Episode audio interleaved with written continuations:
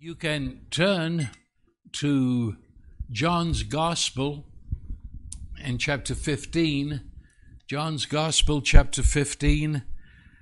And um, some of you don't even need a Bible for this. You've read it so many times.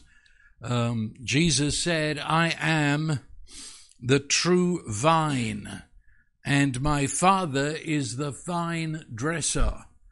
And actually, um, I, I, don't know what word to put in there. Um, your old King James said husbandman, which meant a lot a long time ago. Doesn't mean much today. Uh, some modern translations put farmer, and maybe that's understood better. But it's a specific farmer, one that addresses himself to growing vines, grapes, and so we'll, we'll stick for the minute anyway with vine dresser. Then he goes on, every branch in me that does not bear fruit, he takes away. Every branch that bears fruit, he prunes it, that it may bear more fruit. And you are already clean because of the word I've spoken to you. So abide in me, and I in you. As the branch cannot bear fruit of itself unless it abides in the vine, so neither can you unless you abide in me. I am the vine, you are the branches. He who abides in me and I in him, he bears much fruit. For apart from me, you can do nothing. Um, I, I really want to talk this morning about where I stopped to explain. My father is the vine dresser, the farmer of the vines. And we'll go further than that. I, I, want to go further than we did last week. But if you were here last week, you'll understand this a little bit better. But if you weren't, it's okay. It stands on its own two legs. Um, but I have never heard a message on my father is the vine dresser or the farmer. Never. Uh, in fact, I've had people by the dozen who totally misquote this. They say Jesus said, I am the vine, you are the branches. He didn't say that, not until verse 5. He begins as the, uh, the beginning of everything. I am the true vine. My Father is the vine dresser. And, and that just won't let go of me. And, and so I want to look at it and see what it's saying. Because when you come here to the, the there's just a minute, this mechanical stuff is.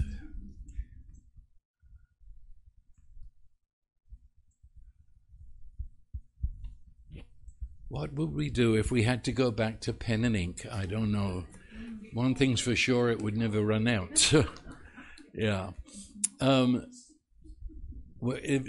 Jesus said that the, the Father, being the vine dresser, stands at the head of the chapter, as if to say that before you'll understand you being the branches, even before you'll understand me being the vine, you've got to understand my Father is the vine dresser, He's the farmer. So, this is of supreme importance what the Father does the, the, the role of the vine dresser is all encompassing. I, I don't know, in fact, I could get myself into trouble if I wanted to. Um, I don't know how much of you people know about growing vines and um, what they're used for. Um, ever since we, we had Mr. Welch come along and destroy what grapes were intended to do, uh, it's got kind of messed up. But um, the Bible is full, and I mean that. Wherever you go in the Old Testament, you keep stumbling across this. God likening his people to a vineyard and likening himself to the owner, the farmer of the vineyard. And now Jesus brings it right into the New Testament in the most up to date fashion. I am the true vine, and my Father is the vine dresser. He's the owner, He's the farmer, He's the one who makes it happen. Okay, quickly, what does a vine dresser do? Uh, it's it's not just like farming. Um, It's it's a it's an art. Uh, being a vine dresser, you you've got to know exactly what is going on here. Um, in the Bible, and again, I'm not commenting on this. I'm just quoting the scripture.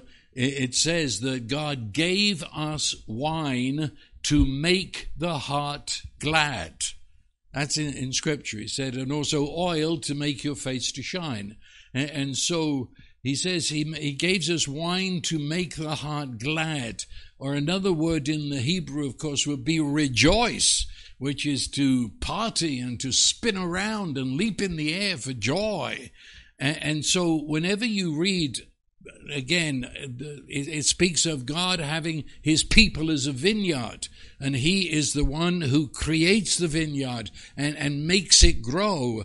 And, and then it says, and the end result of the grapes and the wine is to bring rejoicing to the heart of man. That's behind it. When you, you read it, that's the goal that, that he's talking about. So, what does the farmer do? He's the one who has the know how and that's about as good as I can say. Wisdom would be another one, I suppose. But he knows his vine. You see, um, not all vines are the same. Uh, you can grow a vine in your own backyard and, and get miserable grapes and sour wine. Um, it, it's an art to know the root, to know the root uh, of the vine. You get vineyards that may have a thousand vines, but they all come from the same root because it's that root. There are many of these vine dressers that came from Europe to America and they came smuggling the root over in their coat because they knew what that root could do. They knew the kind of produce in terms of the grapes and the taste that it would have. I'm saying this because this is what a vine dresser is. He's not just the guy who goes with a hoe and, and, gets rid of the weeds. This person knows the root and he selects it for its value, its potential, where it's going to go. It, it's, it's not a chance seed that happened to drop on the property. Uh, this, this has been carefully chosen, and once it's chosen, it is cared for. He, he watches over it almost like a baby this is his most precious vine. In the world of vines, that one root could be worth thousands of dollars. He's watching over it, he cares for it. Uh, of course, uh, getting rid of all the bugs and everything else goes with it, but the daily watering, the pruning, and then it has to be lifted up because you see, a vine left to itself will crawl along the ground and, and, and the grapes won't grow. And so the vine dresser is the one who cares for it to the point of de- making sure it's lifted up and it's got a trellis if necessary to climb on. You see, because a vine, the branches of a vine, and you might really put the whole vine into the sentence, that it's the, the weakest. It's not a tree. Have you ever seen a, ever seen a vine?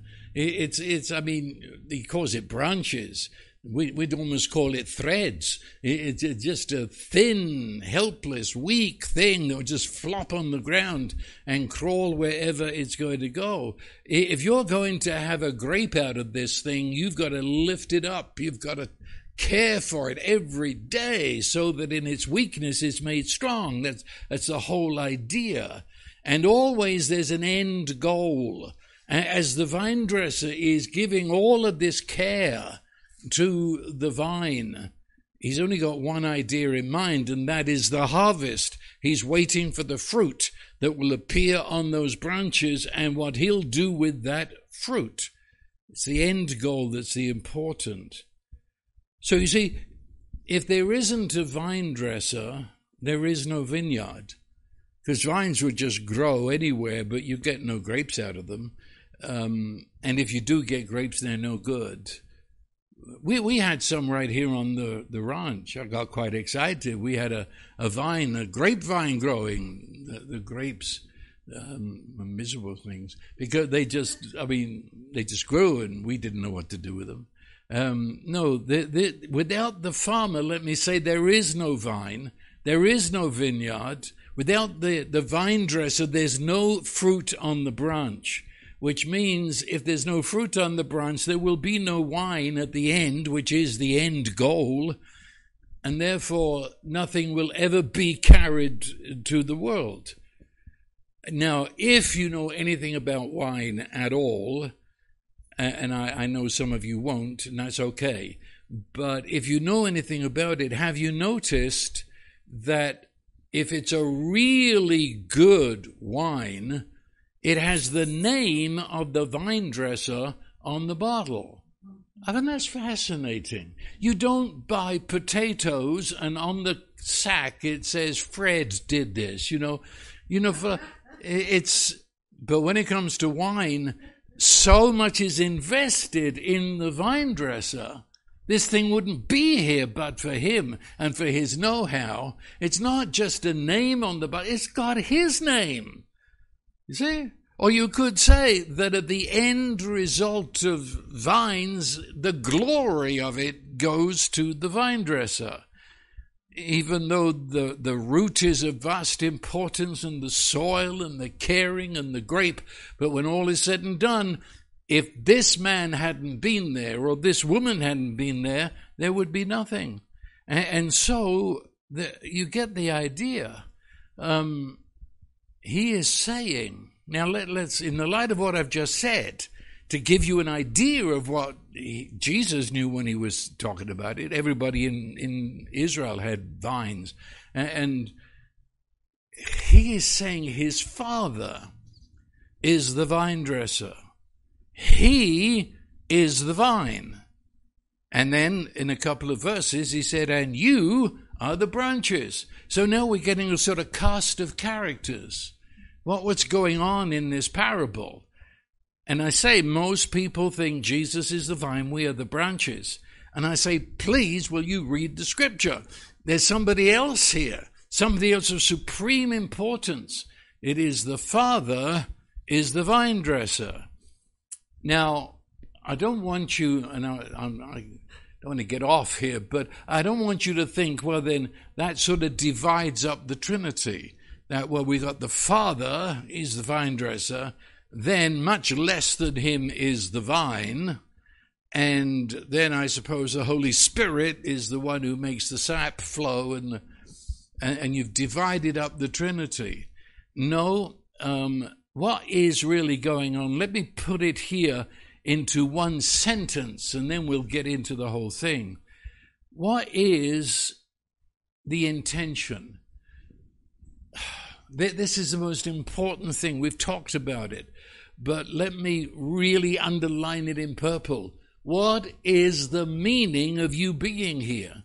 What is the intention behind creation? Behind everything that is in creation, and you and I at the peak of creation, what's the why behind it? And I, I know many people have not even really thought about it, because we have been raised in a, an atheistic society as far as education goes. And we've just been taught it's all chance. Whereas the scripture will have none of that. It says, We are here with a meaning. There is a purpose for you to open your eyes in the morning and get out of bed. Behind your being alive, there is an intention that is making you alive and an intention that has an end goal that we're going somewhere with this. And so the intention, if we were to go before creation, before time, we call it eternity. What is eternity? It's very difficult. I'm not going to even try. But just to say, eternity is when there is no before and there's no after. There's no was and there's no will be. Eternity is, is, and is now. And when I come into that, if I can even conceive it, there is the Father and the Son and the Holy Spirit, each completely equal, and each in love, love that is beyond our comprehension to know its limitlessness, But love, the Father pours all of Himself into the Son, into the Spirit. And the only thing that the Son Spirit is not is that they're not the Father. But the Father gives everything of Himself except Himself. And the Son gives everything of Himself. And the Father is everything that the Son is, except He's not the Son. And so you have this total giving, this almost dance of love in which each gives into the other and each sustains the other, each nourishes the other. And it is love, and with the love goes unlimited joy, unlimited peace. And it was the will, the intent of that holy three to create. And therein is the mystery of all mysteries all you can say is that love refused to keep love to himself. Love of necessity would give away, and therefore he created. That is, he made something that wasn't him. He created. And he created solely for the purpose of taking this love, which was in the circle of Holy Trinity, and now including the creature into that and pouring that love into the creature, the creature being you and me. So that we would be creatures, but now included right into the love of the Holy Trinity. And I say that was before there was time, before there was a was or a will be, and before a, and no after. It just is. Which means the decision was made by the Creator before you showed up. This is the blueprint. And that means it had nothing to do with what you were going to do with it. Nothing. You couldn't make this happen because it was already decided before you showed up and you couldn't stop it because you're a pipsqueak human, and I'm talking about Father, Son, and Holy Spirit. You don't mess with God. This is God's choice. Because now comes the question, and it's a real question. I'm not being hypothetical here. How on earth will God love, which is the essence of God, how can that love ever get into the creature? And that's a question that takes 13 hours in the Bible school. But in one sentence, the miracle is God, the Son, is chosen and he chooses himself, for there is no act within the Holy Three that is one and not the others. And so he chose he chose to accept, you could say, and he will be the one, God, who will become human, become the creature, and but never cease to be God. So he brings the love of God inside the creature. And now God knows himself, and God also reveals himself through human. So here is God being God through a human, through a human brain, through human emotions, through human imagination. God came in love inside the human, and then he poured himself into us. So he who was the first human to be God human now through Holy Spirit, He pours the very life of that one who is Jesus into us. So the Father, Son, and Spirit pour themselves into each other. Now the Son is born human without ever ceasing to be God. His name is Jesus, and the Father pours everything into that human. And now that human, through the cross and resurrection, pours himself into us. That's the intention. That don't, don't call that deeper life. That's not deeper life. That's 101. That that's that's why. That's why you're here. And that's what salvation is all about. You look at me blankly, but that is the truth. This is 101. This is why we're here. This is what salvation is all about. And in this parable that Jesus gives, in which he likens himself to the vine, he is going back to the before time. And in the before time, he is saying he's the true vine.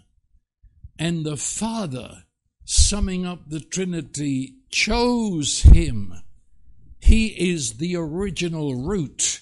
He is the precious vine who will bring to pass this wonder in the human race. He is the vine. And he will be the one to pour himself into the human so that we humans, you know, sometimes when I hear the definition that evangelical has given to grace, it makes my stomach turn. Um, grace is, is put before us as if, if God says, You're wretched, you're no good, you're a worthless sinner, but I'll act anyway. Uh, no, the word grace is before time. God is the pouring out of grace, and therefore He's not addressing our behavior. He's addressing us as creatures. We didn't ask to be here. He brought us into existence in order to just plain gift us, which means we are worth gifting.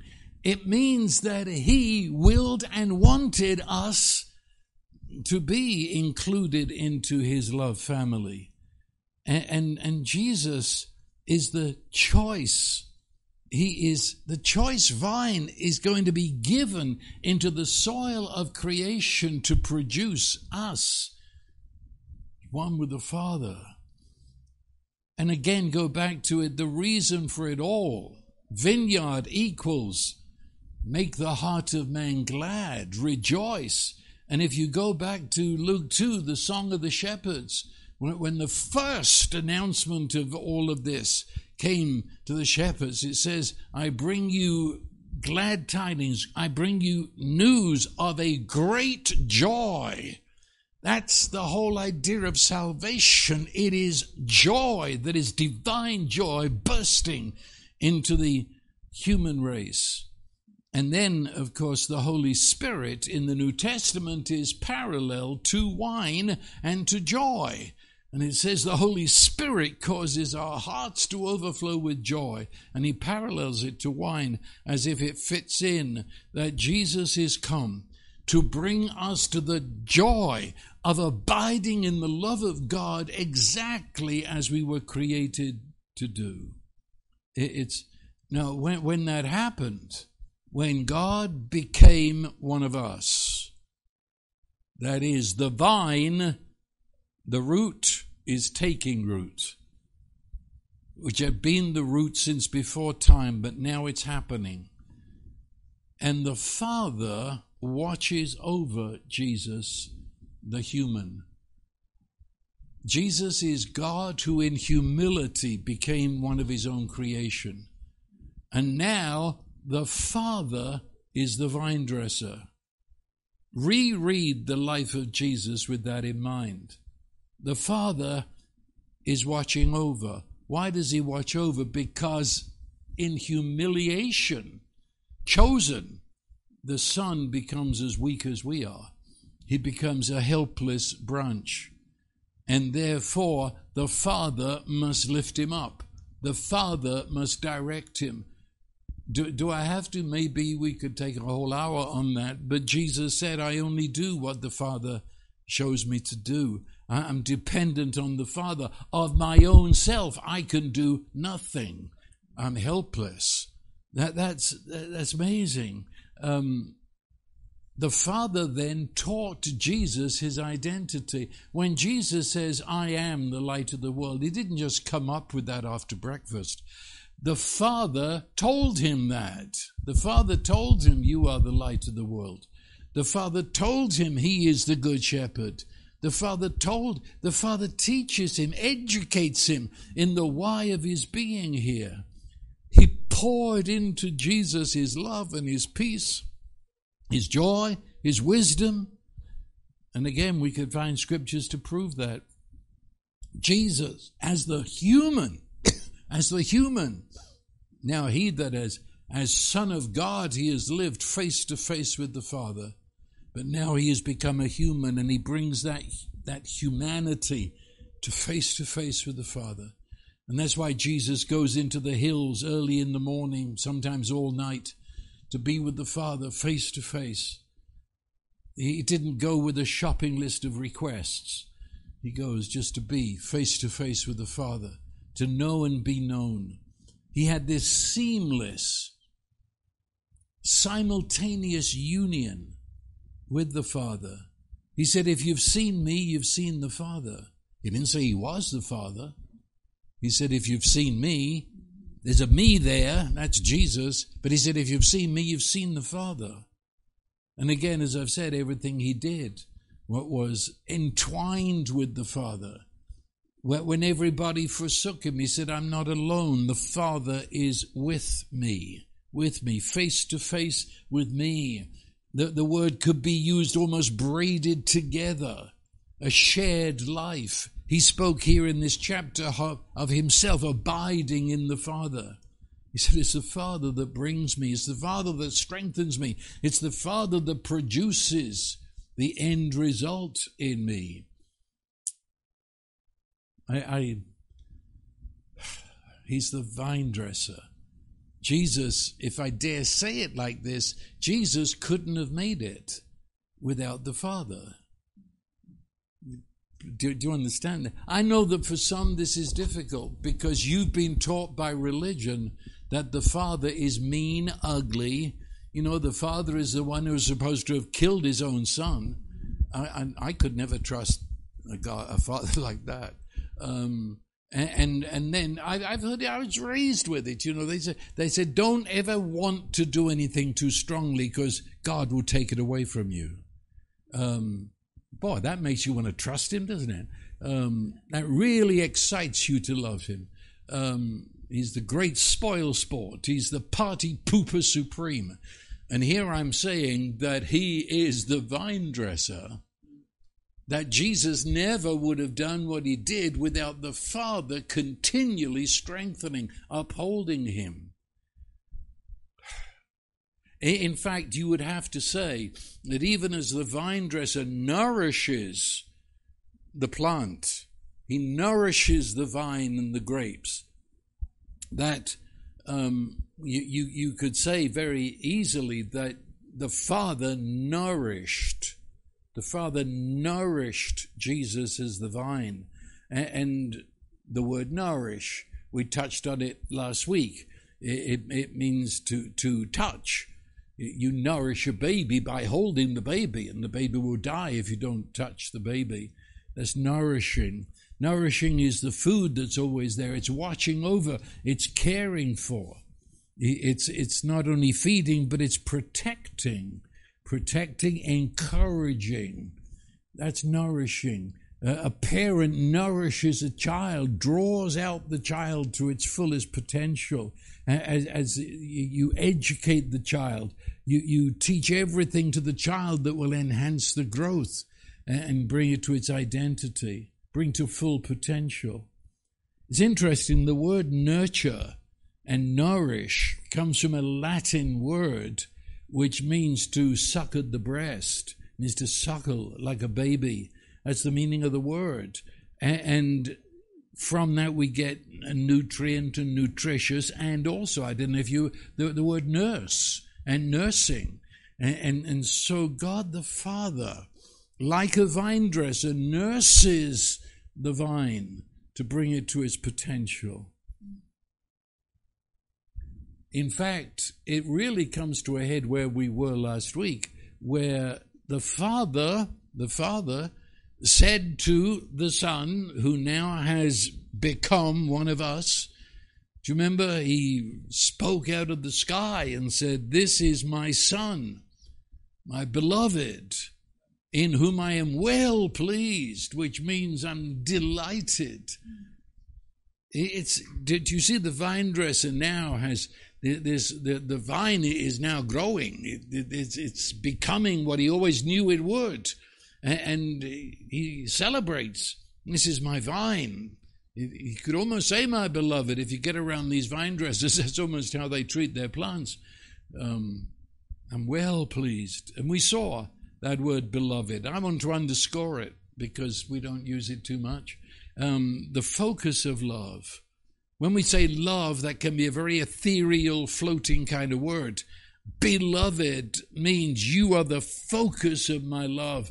So the word means much loved. It means dearly loved. It means dear to the heart. Actually, it's connected with the word darling, which means my only one. It's, it's much liked. It, it's a deep friendship that is much loving. Much loving. It's all those words. It's tender love. It's the one that has been chosen um, above others. It's my beloved. And it's the one who is loved, desired, longed for. All those ideas come into this word beloved. It's a person of great value. A worth has been placed upon and esteemed worthy of love. There's no idea that I think you're a stinking wretch, but I love you. It's, I mean, that's ridiculous to say that, but that, of course, is where the church is in many times. It, it, beloved underscores union with the lover. And of course, when you are the beloved, it means that you are very sure of, of love. You're not hoping that you're loved you're not going around wondering if you're going to lose favor overnight. You're not always frighteningly looking at the person who says they love you. No. Beloved means you are secure. You know you're included. You know that you belong. You're in a shared life. You're protected and provided for. That's what the word means. And the Father looked at his Son who now has become human and in the language of this parable has become the vine. And the father says, My son, my beloved, I'm delighted in you. Okay, do you get that? There's one thing we left out.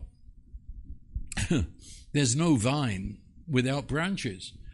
Uh, uh, if you've ever seen a vine, so you can see a tree, and there's the trunk of the tree and the branches, and actually you can cut off the branches, and the tree is still there. But it would be very difficult to cut off the branches of the vine and have anything left. The, the vine really is the branches. They're, they're not an add on extra the vintner doesn't plant the vine and then go to Home Depot to buy some branches. And I'm being stupid, but I want you to feel the stupidity of the thought that it's not add on. If you have a vine, you have branches. You can't have it any other way. Nor did the branches have any choice about being there. He doesn't go to a branch depot and say, I'm giving an invitation, who'll be the first to come forward and become one of my branches. Um, stupid? Of course it is. What many people call the gospel is stupid. It's this is the fact. You've got the root, you've got the vine, but part of that root are the branches. And yet at the same time, the branches are not the root. But you can't have the root without the branches are in that root to begin with. And so when the vine dresser chooses the root, he's choosing the branches at the same time. But not as things that lay over here and lay over there. He's choosing the branches as those that are already in the root. And they will. Do, do you follow what I'm saying? Yeah. But I want you to understand. You see, he's not saying, I'm the true vine here and you're the branches over there. That's stupid, impossible. Well, then let's apply that logic to this parable. Jesus is saying, I am the true vine.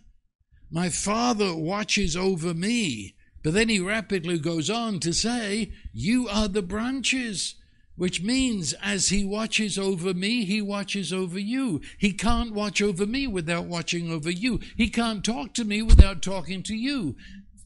You are absolutely one. That's you, you see. And that is why you're here. That's why you're created.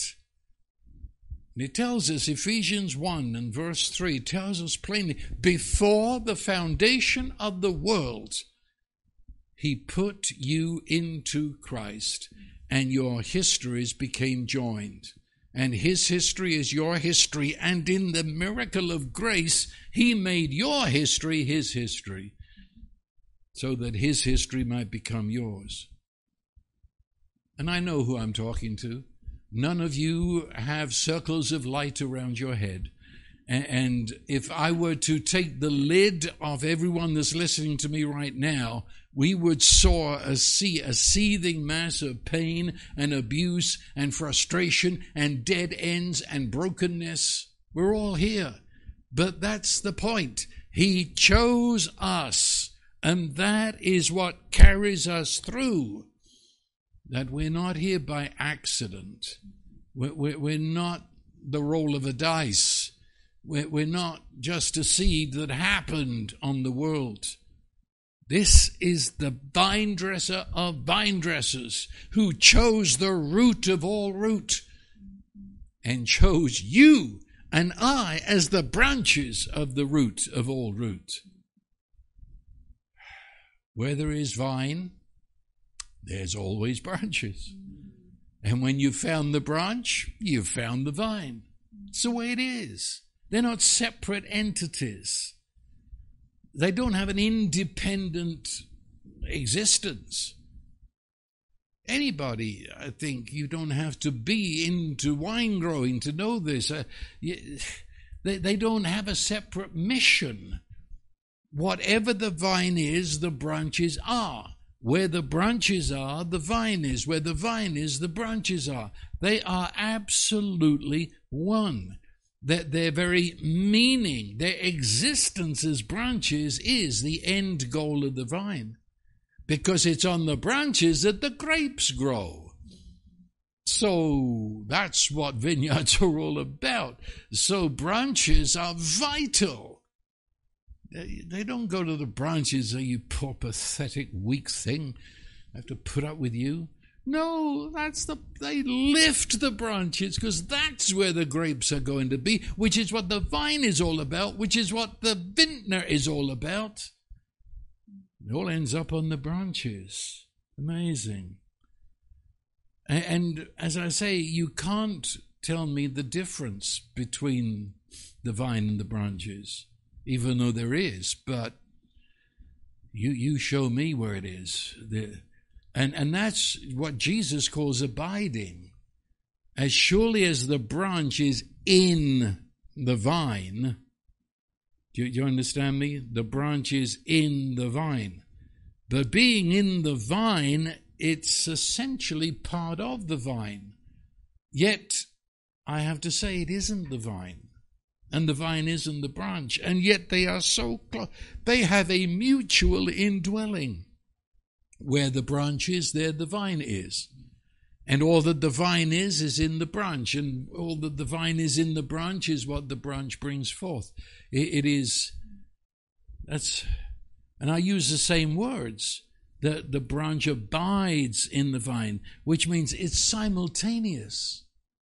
Can you get this? Simultaneous.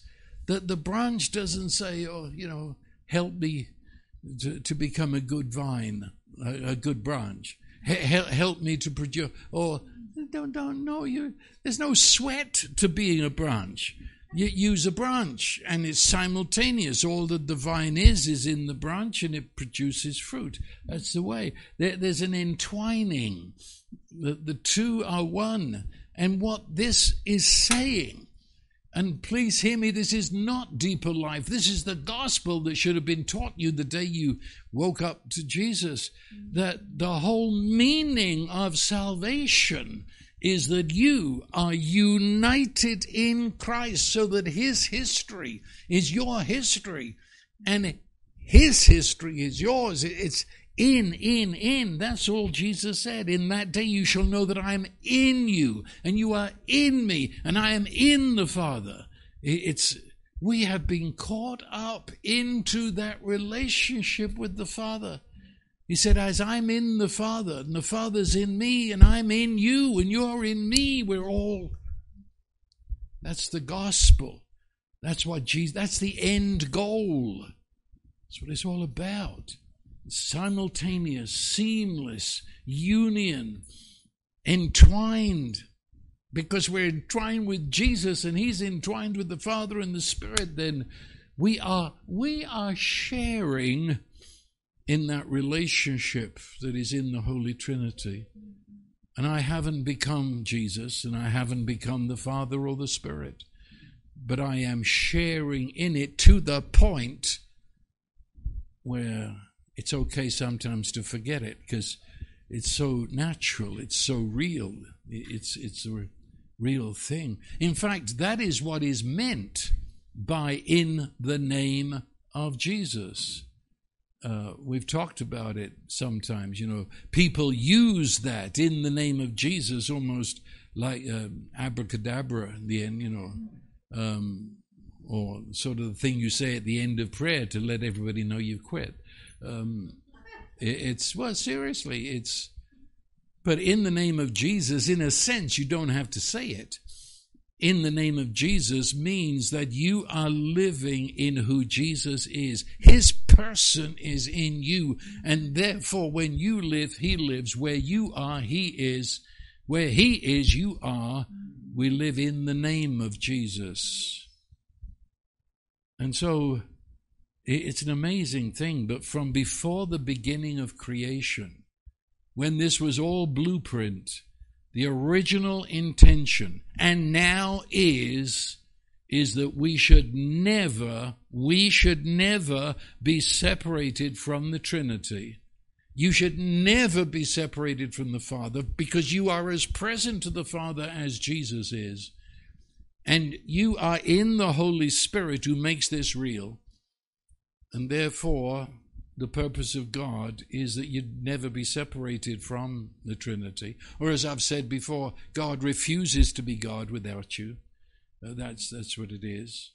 Um, God will not be God. Jesus will not be Jesus without us, any more than a vine can be a vine stripped of its branches. That's who you are. That's who you are. Meet yourself. Say hello. It's who you are. You, you are not what you do. Please don't tell me that you are an accountant or a contractor. No, that's what you do. Who are you? You are what I've just said. You are a branch in union with the vine. You are not what you have. Please forget your bank account. We're not talking about that. You are not what others say about you. Doesn't matter what anyone says about you, whether it's good or bad, because their opinion is, is so ridiculously limited it doesn't count. And most importantly, you're not what you say about yourself. Because we have got this very low opinion of ourselves that we've been taught down through the ages. No, you are God's beloved. He nourishes you the same as he nourishes Jesus, for you are one with him. That's who you are. Our identity is seeing ourselves through God's eyes. Really, we should say a lot more about that, but this is being the beloved. It's the Holy Spirit implanting, pouring the love life that came to the human in Jesus. Or to put it another way, pouring the love life of the vine into the branches, in which the branch knows they're included, knows that they belong, know that they share the belovedness of the vine, cared for by the Father. And then through the branch comes the end goal of the grapes and the wine. Amazing. I have to say it again. The Father nurtures you.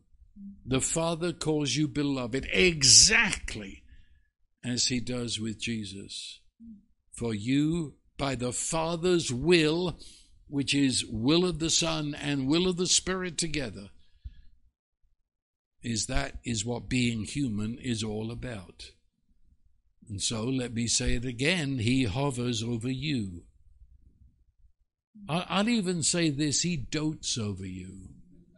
You know, I, I, I have to say, because it's, it's a strong word I'm looking for.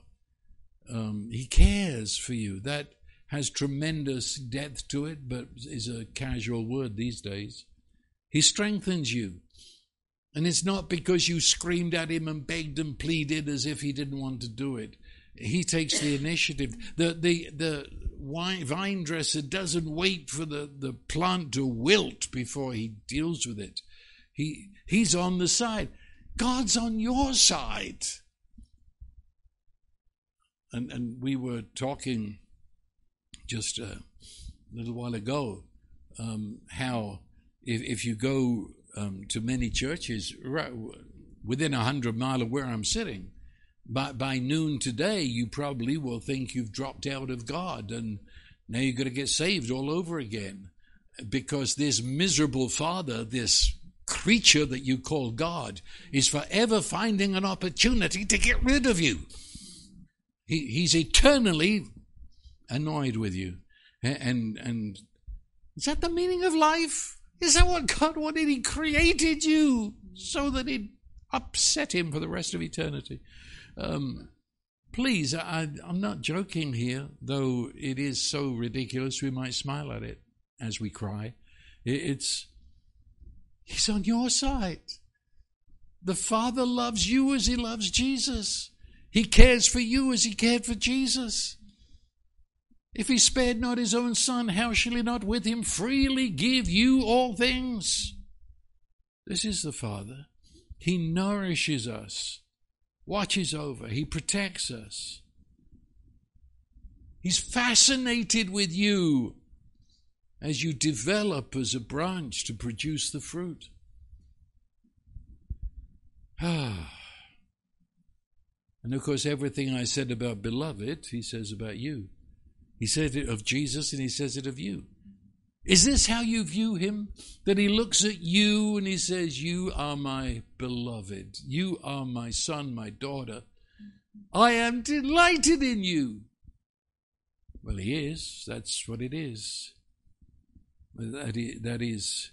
And of course, the existence of the branch is to bear fruit.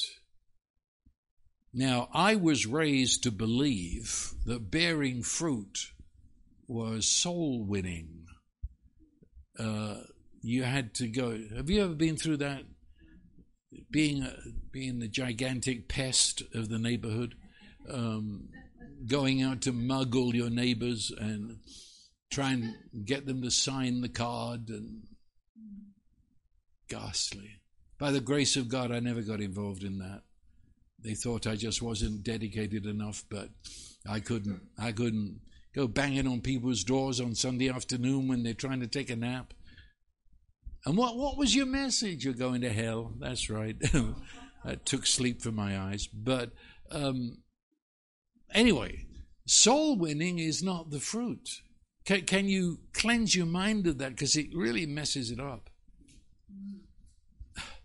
the fruit, the end goal, the reason of the Father choosing the root, the reason for watching over the vine, the reason for watching over you, the branch, is that you should love one another as I have loved you. That's where it is, right in that chapter. That's the fruit. That's the end goal. That that love that unbeginning in the Holy Trinity is now inside of you and it comes out through you to love one another. That's a radical new reality. And to that end, it says the Father prunes the, the vine.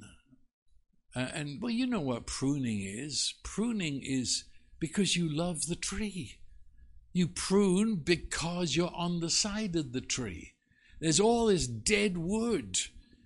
Oh, this wood is too big and it's taken all the, it's going nowhere. You, you, if you love a tree, you prune it. I, I was raised, you know, to, to believe that God would take things away from you just because, well, that was the mean kind of creature he was. Uh, and he got a certain kick out of that, so that you're reduced to being miserable, wearing early Salvation Army in the thrift store, and now you really must be spiritual because God took everything away from you.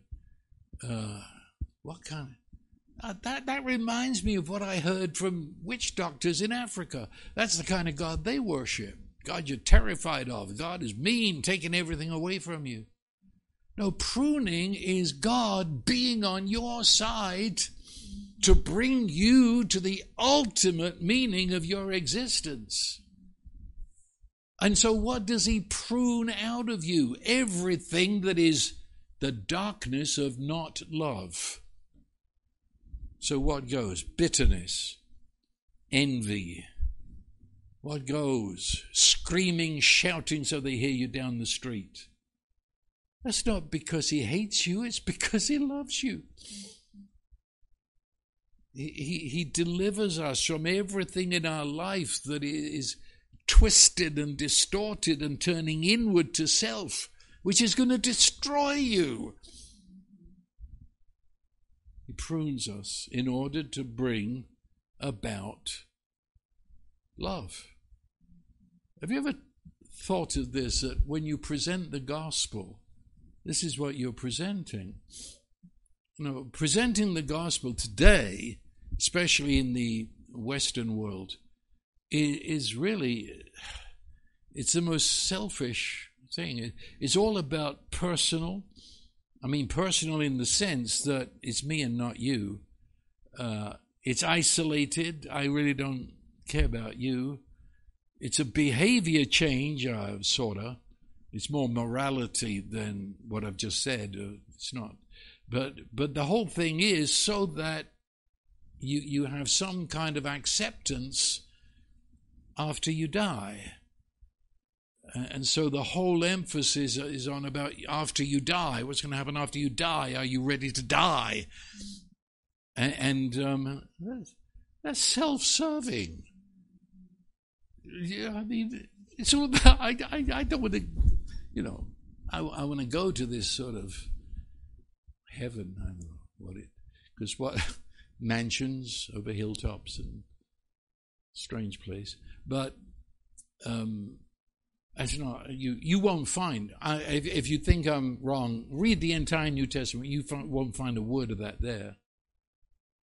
And when you go witnessing, it is to try and persuade this other person to join you in this self-serving pursuit. And um, no, the gospel is that you are awakening people to the meaning of life, which is to love one another. Wow! What what what a what a yeah. So the fruit, the fruit of the vine, the purpose of God's vine is that the love I am now receiving is now shared with everyone in my path. So it doesn't even bother to think of a worldwide mission. Just your little world, where you find yourself, that's a fantastic place to have a vineyard and, and to produce and let them taste of the grapes. In fact, in the New Testament, they called each other beloved. That's amazing. How can you call other people beloved, especially those that are close to you? I find it very easy to love all the people in Australia. Um, never met them, never touched them. It's easy to love them.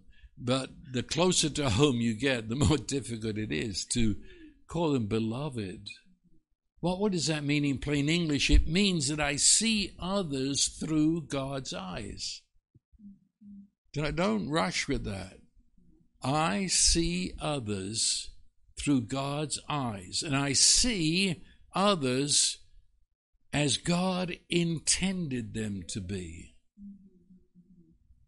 It is also honoring others, all others, all others, recognizing their worth to God.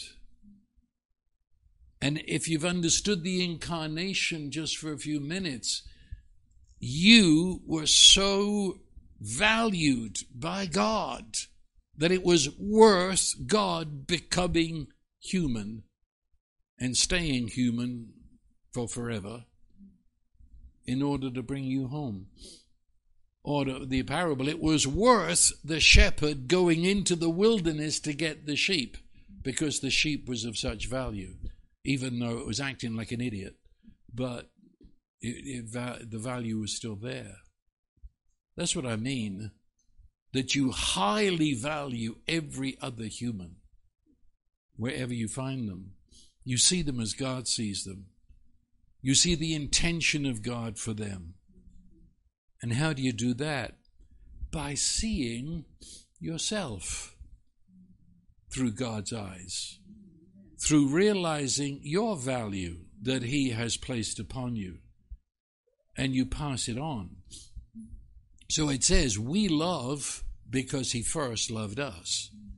Our love for one another originates in God's love for us. I cannot love you until I realize the love of God for me.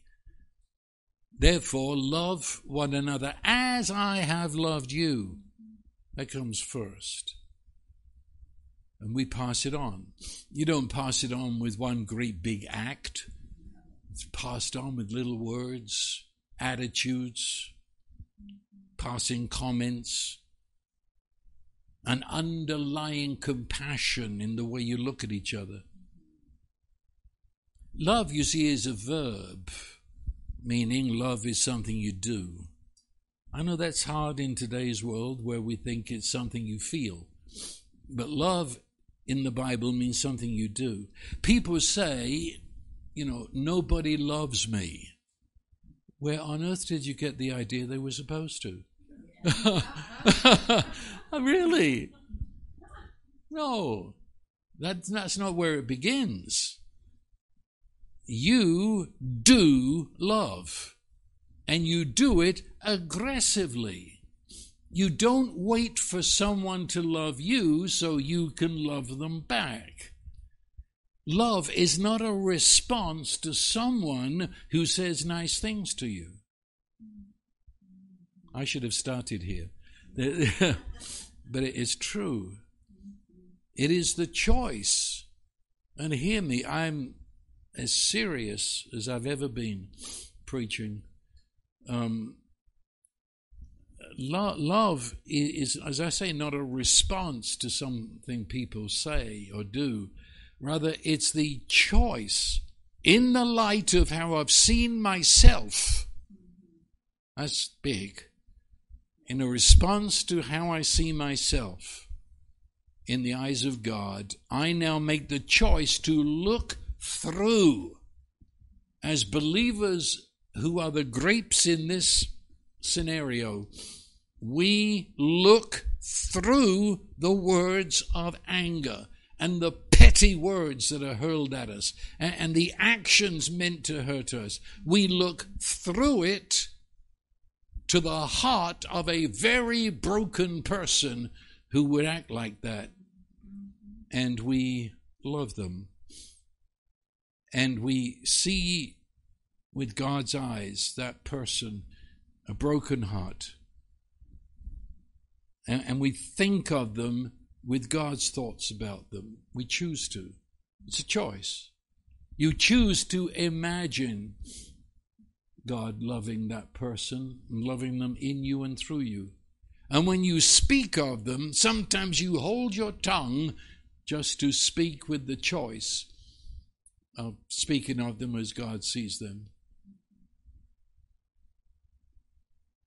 It's a matter of seeing through that mountain of pain that the persons are in. And of course, as I said, if we could take the lid off this audience, you would see the pain. We're all there. We're all there. And we say things out of pain. We say things out of rejection. And th- this is someone who believes how God sees you more than how you are portraying yourself. I know that God in Christ has joined us in our darkness.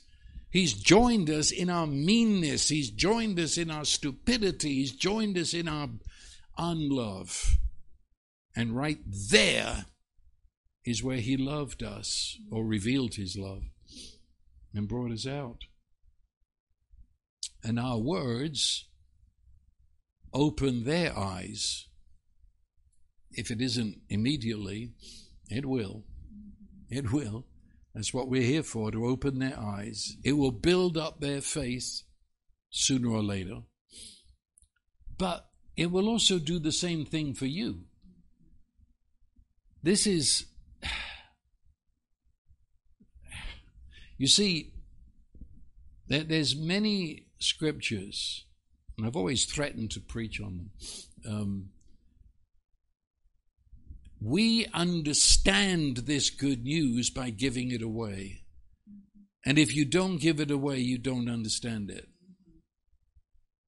You know, in, in the prayer that we pray every Sunday, forgive us our trespasses as we forgive those who trespass against us. And that request is not asking God to forgive us primarily, because that's dealt with anyway.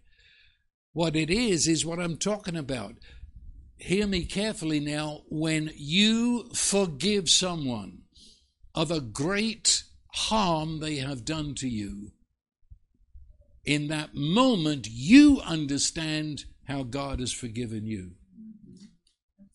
You withhold forgiveness and you'll go around in circles for the rest of your life wondering if God has forgiven you we understand what He's done for us by doing the same to others. Love one another as I have loved you. How do you know of God's love? You know it to the extent you've applied it to your life. If God is love, if He has loved me in Christ, if He has forgiven me in Christ, that's not an intellectual belief. It's a motive of doing that I now go to forgive the person, to love the unlovely, to treat them as God has treated me. And what happens? I yeah, now I get it. Now I plumb the depths of God's forgiveness to me. Now I know how much He loves me, but I discovered that in giving it away to somebody else. I don't know if that makes sense, but but that's what it's all about. And of course, the only identifying mark of a believer is being a branch. By this, said Jesus, in this, he was talking in this same conversation. By this, by this, shall all men know that you are my disciples. Okay, whatever he's going to say then, Jesus is giving permission to the world to say, This is the mark you can look for. If you don't find it, you haven't found one of my disciples.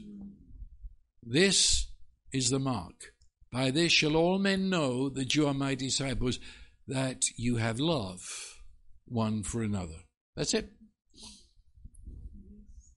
I hear so much from people, you know, that they want to produce, they want to do miracles to prove that they're sort of on the inside line. I, I believe in miracles. I really do. But there's not a mark. Let me let me say again. This is needs more time, but the, you can find wonderful works, dark, dark, but wonderful works in in, in satanic witch doctors.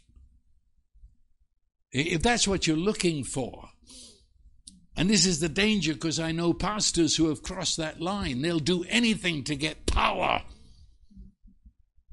That's not a mark of a believer. Actually, Satan's really into power. No, but you'll never find anybody in the darkness able to love one another. Loving one another is greater than raising the dead. It's greater than feeding the 5,000. It's greater than walking on the water. And so you say, I'm a, I'm a I, I, I've read the Bible through in a year. Well, good. that only takes speed reading. Um, and I'm serious. I am serious. I'm only interested if you love as Jesus loves you. That's the mark. Not reading through the Bible. That might be a jolly good idea, but it's not the mark, you know. I prayed all night. Well, good.